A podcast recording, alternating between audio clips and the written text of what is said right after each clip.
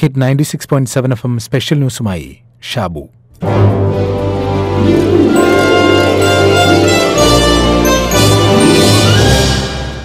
അലക്കുകാരന്റെയും കൊല്ലന്റെയും ഒരു കഥ പറയുന്നുണ്ട് ഈസോപ്പ്. തന്റെ ആലയിൽ തന്നെ വസിച്ചിരുന്ന ഒരു കൊല്ലനുണ്ടായിരുന്നു ഒരു നാൾ അയാൾ തന്റെ സുഹൃത്തായിരുന്ന അലക്കുകാരനെ കണ്ടുമുട്ടി. കൊല്ലൻ പറഞ്ഞു നീ എന്നോടൊപ്പം വന്ന് താമസിക്ക്. നമുക്ക് നല്ല സുഹൃത്തുക്കളുമാകാം. ഒരുമിച്ച് കഴിയുമ്പോൾ ചെലവും കുറഞ്ഞിരിക്കും. അലക്കുകാരൻ പറഞ്ഞു അത് നടക്കാത്ത കാര്യമാണ്. ഞാൻ കഴുകി വെളുപ്പിക്കുന്നതെല്ലാം നിന്റെ ആലയിലെ കൽക്കരി കൊണ്ട് നീ കറുപ്പിച്ച് നാശമാക്കും. ഈ കഥയ്ക്ക് പറയുന്ന ഗുണപാഠം സമാന സ്വഭാവക്കാർക്കേ ഒത്തുപോകാനാകൂ എന്നതാണ്. ഒറ്റനോട്ടത്തിൽ നിർദോഷമെന്ന് കരുതാവുന്ന ഈ കഥയെ മറ്റൊരു തരത്തിൽ വ്യാഖ്യാനിച്ചു നോക്കിയാൽ വലിയ കുഴപ്പങ്ങളുണ്ടാകും. സമാന സ്വഭാവമെന്ന് പറയുന്നത് എന്തിന്റെ അടിസ്ഥാനത്തിലാണ്? ഒരേ തൊഴിൽ ചെയ്യുന്നവർക്ക് മാത്രമേ ഒന്നിച്ച് നിൽക്കാൻ പാടുള്ളൂ എന്നാണോ? അതോ കൊല്ലനും അലക്കുകാരനും തമ്മിലുള്ള ജീവിത സാഹചര്യം വ്യത്യാസമാണ് എന്നാണോ? ഒരു കഥയെ വ്യാഖ്യാനിച്ച് വഷളാക്കുന്നതിന്റെ മറ്റൊരു ഉദാഹരണം കൂടി പറയാം.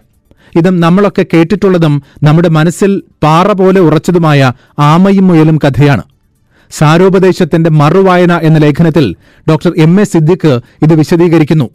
ഉറങ്ങിപ്പോയതുകൊണ്ട് കുറ്റവാളിയായി തീർന്ന മുയലും അസാധ്യമായിട്ടും അതിവേഗതയിൽ ഓടേണ്ടി വരികയും ചെയ്യുന്ന ആമയും വാസ്തവത്തിൽ നമ്മുടെ വിദ്യാഭ്യാസ മാതൃകയല്ല എന്നാണ് അദ്ദേഹം പറയുന്നത്. ഈ കഥയിലെ പാരസ്പര്യ വൈരുദ്ധ്യങ്ങളെ ഉപയോഗിച്ചിരിക്കുന്ന രണ്ട് മാപിനികളാണ് വേഗതയും ഉറക്കവും.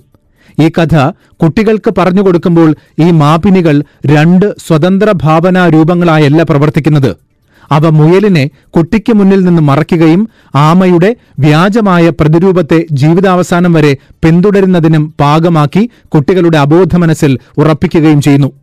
മുയലിന്റെ ഉറക്കം യുക്തിപരമല്ല അതൊരു സാന്ദർഭികമായ സമ്മർദ്ദതന്ത്രം മാത്രമാണ്.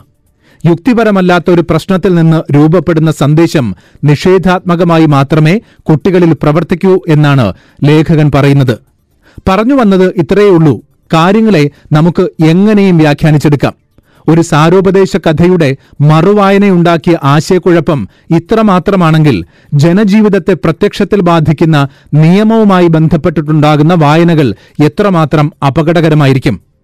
അപകീർത്തിപ്പെടുത്തൽ അപമാനിക്കൽ ഇത് വച്ചുപുറപ്പിക്കാൻ കഴിയില്ല എന്ന നിലയിലാണ് സംസ്ഥാന സർക്കാർ കേരള പോലീസ് നിയമ ഭേദഗതി കൊണ്ടുവന്നത്. എന്നാൽ ഇത് തികച്ചും വ്യക്തികേന്ദ്രീകൃതമാണ് എന്ന കാര്യത്തിൽ സംശയമില്ല. നല്ല ഉദ്ദേശത്തോടെയുള്ള വിമർശനങ്ങളെപ്പോലും അപകീർത്തിപ്പെടുത്തലായി അപമാനിക്കലായി വ്യാഖ്യാനിച്ചുകൂടെ?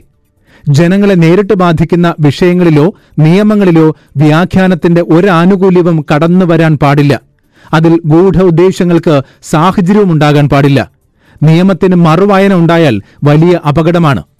നാഷണൽ ജുഡീഷ്യൽ അക്കാദമി മുൻ ഡയറക്ടറും Bengaluru national law school of India university മുൻ വൈസ് ചാൻസലറുമായ ജി മോഹൻ ഗോപാൽ ഇന്ന് മലയാള മനോരമയിൽ എഴുതിയിരിക്കുന്ന ലേഖനത്തിൽ ഇങ്ങനെ പറയുന്നുണ്ട്.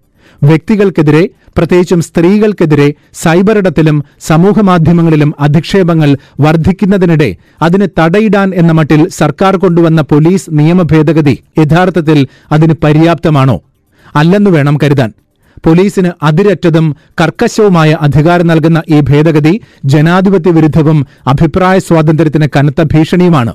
മാത്രമല്ല വനിതകൾക്കെതിരെ തന്നെയും ഇത് ദുരുപയോഗം ചെയ്യപ്പെട്ടേക്കാം. ഏതെങ്കിലും തരത്തിലുള്ള വിനിമയ ഉപാധികളിലൂടെ വ്യക്തികൾക്ക് അപകീർത്തികരമായ ഉള്ളടക്കം നിർമ്മിക്കുകയോ പ്രസിദ്ധപ്പെടുത്തുകയോ പ്രചരിപ്പിക്കുകയോ ചെയ്യുന്നത് ശിക്ഷാർഹമാക്കുന്നതാണ് പോലീസ് നിയമത്തിൽ കൂട്ടിച്ചേർത്ത നൂറ്റി പതിനെട്ട് എ വകുപ്പ്. വ്യക്തികളുടെ സ്വകാര്യതയ്ക്കും സ്വകാര്യ ജീവിതത്തിനും വെല്ലുവിളിയാകുന്ന സൈബർ ആക്രമണങ്ങൾ കൈകാര്യം ചെയ്യാൻ നിലവിലുള്ള നിയമങ്ങൾ പര്യാപ്തമല്ലാത്ത സാഹചര്യത്തിൽ മന്ത്രിസഭ ഈ വിഷയം പരിഗണിച്ചു എന്നാണ് വിശദീകരണം. ഭീഷണി അധിക്ഷേപം അപമാനം അപകീർത്തി ഉൾക്കൊള്ളുന്ന എന്തും ഏത് വിനിമയ ഉപാധി വഴി പ്രസിദ്ധീകരിച്ചാലും പ്രചരിപ്പിച്ചാലും പോലീസ് ആക്ട് ഭേദഗതി പ്രകാരം കേസെടുക്കാം. വ്യക്തികൾ നടത്തുന്ന അഭിപ്രായ പ്രകടനങ്ങൾക്കും കുരുക്കുണ്ട്. ഒരാൾക്ക് മാനഹാനി ഉണ്ടായെന്ന തോന്നലിൽ അയാൾ പരാതി നൽകണമെന്നില്ല. താൽപര്യമുള്ള ആർക്കും പരാതി നൽകാം. നടപടിയുണ്ടാകാം. പരാതിക്കാരനില്ലെങ്കിൽ പോലീസിന് സ്വമേധയാ കേസെടുക്കാം. അറസ്റ്റിന് വാറണ്ടോ മജിസ്ട്രേറ്റിന്റെ അനുമതിയോ ആവശ്യമില്ല.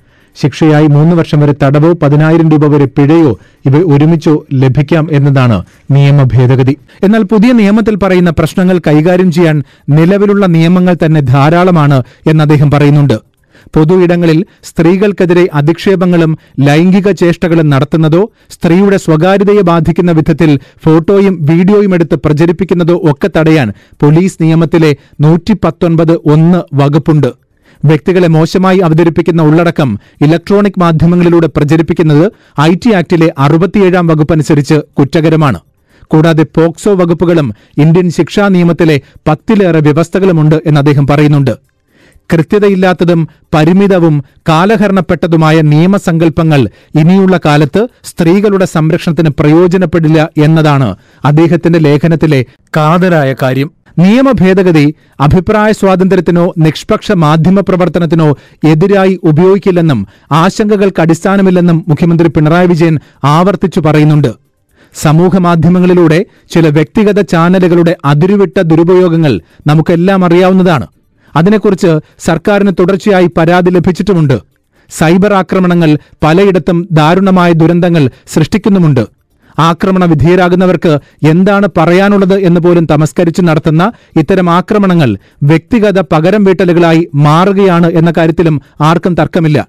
ഇതിന്റെ പിന്നിലുള്ളത് പണമുണ്ടാക്കാനുള്ള ദുഷ്ടലാക്കാണ് എന്നാണ് മുഖ്യമന്ത്രി ആവർത്തിച്ചു പറഞ്ഞത്. ഇതിനെ തടയിടാനാണ് പുതിയ ഭേദഗതി കൊണ്ടുവരുന്നത് എന്നാണ് അദ്ദേഹത്തിന്റെ വിശദീകരണം. നേരത്തെ പറഞ്ഞ സാരോപദേശ കഥകൾക്ക് മറുവായനയുണ്ടാകാം. പക്ഷേ നിയമത്തിന് മറുവായന ഉണ്ടായാൽ വലിയ അപകടമാണ്.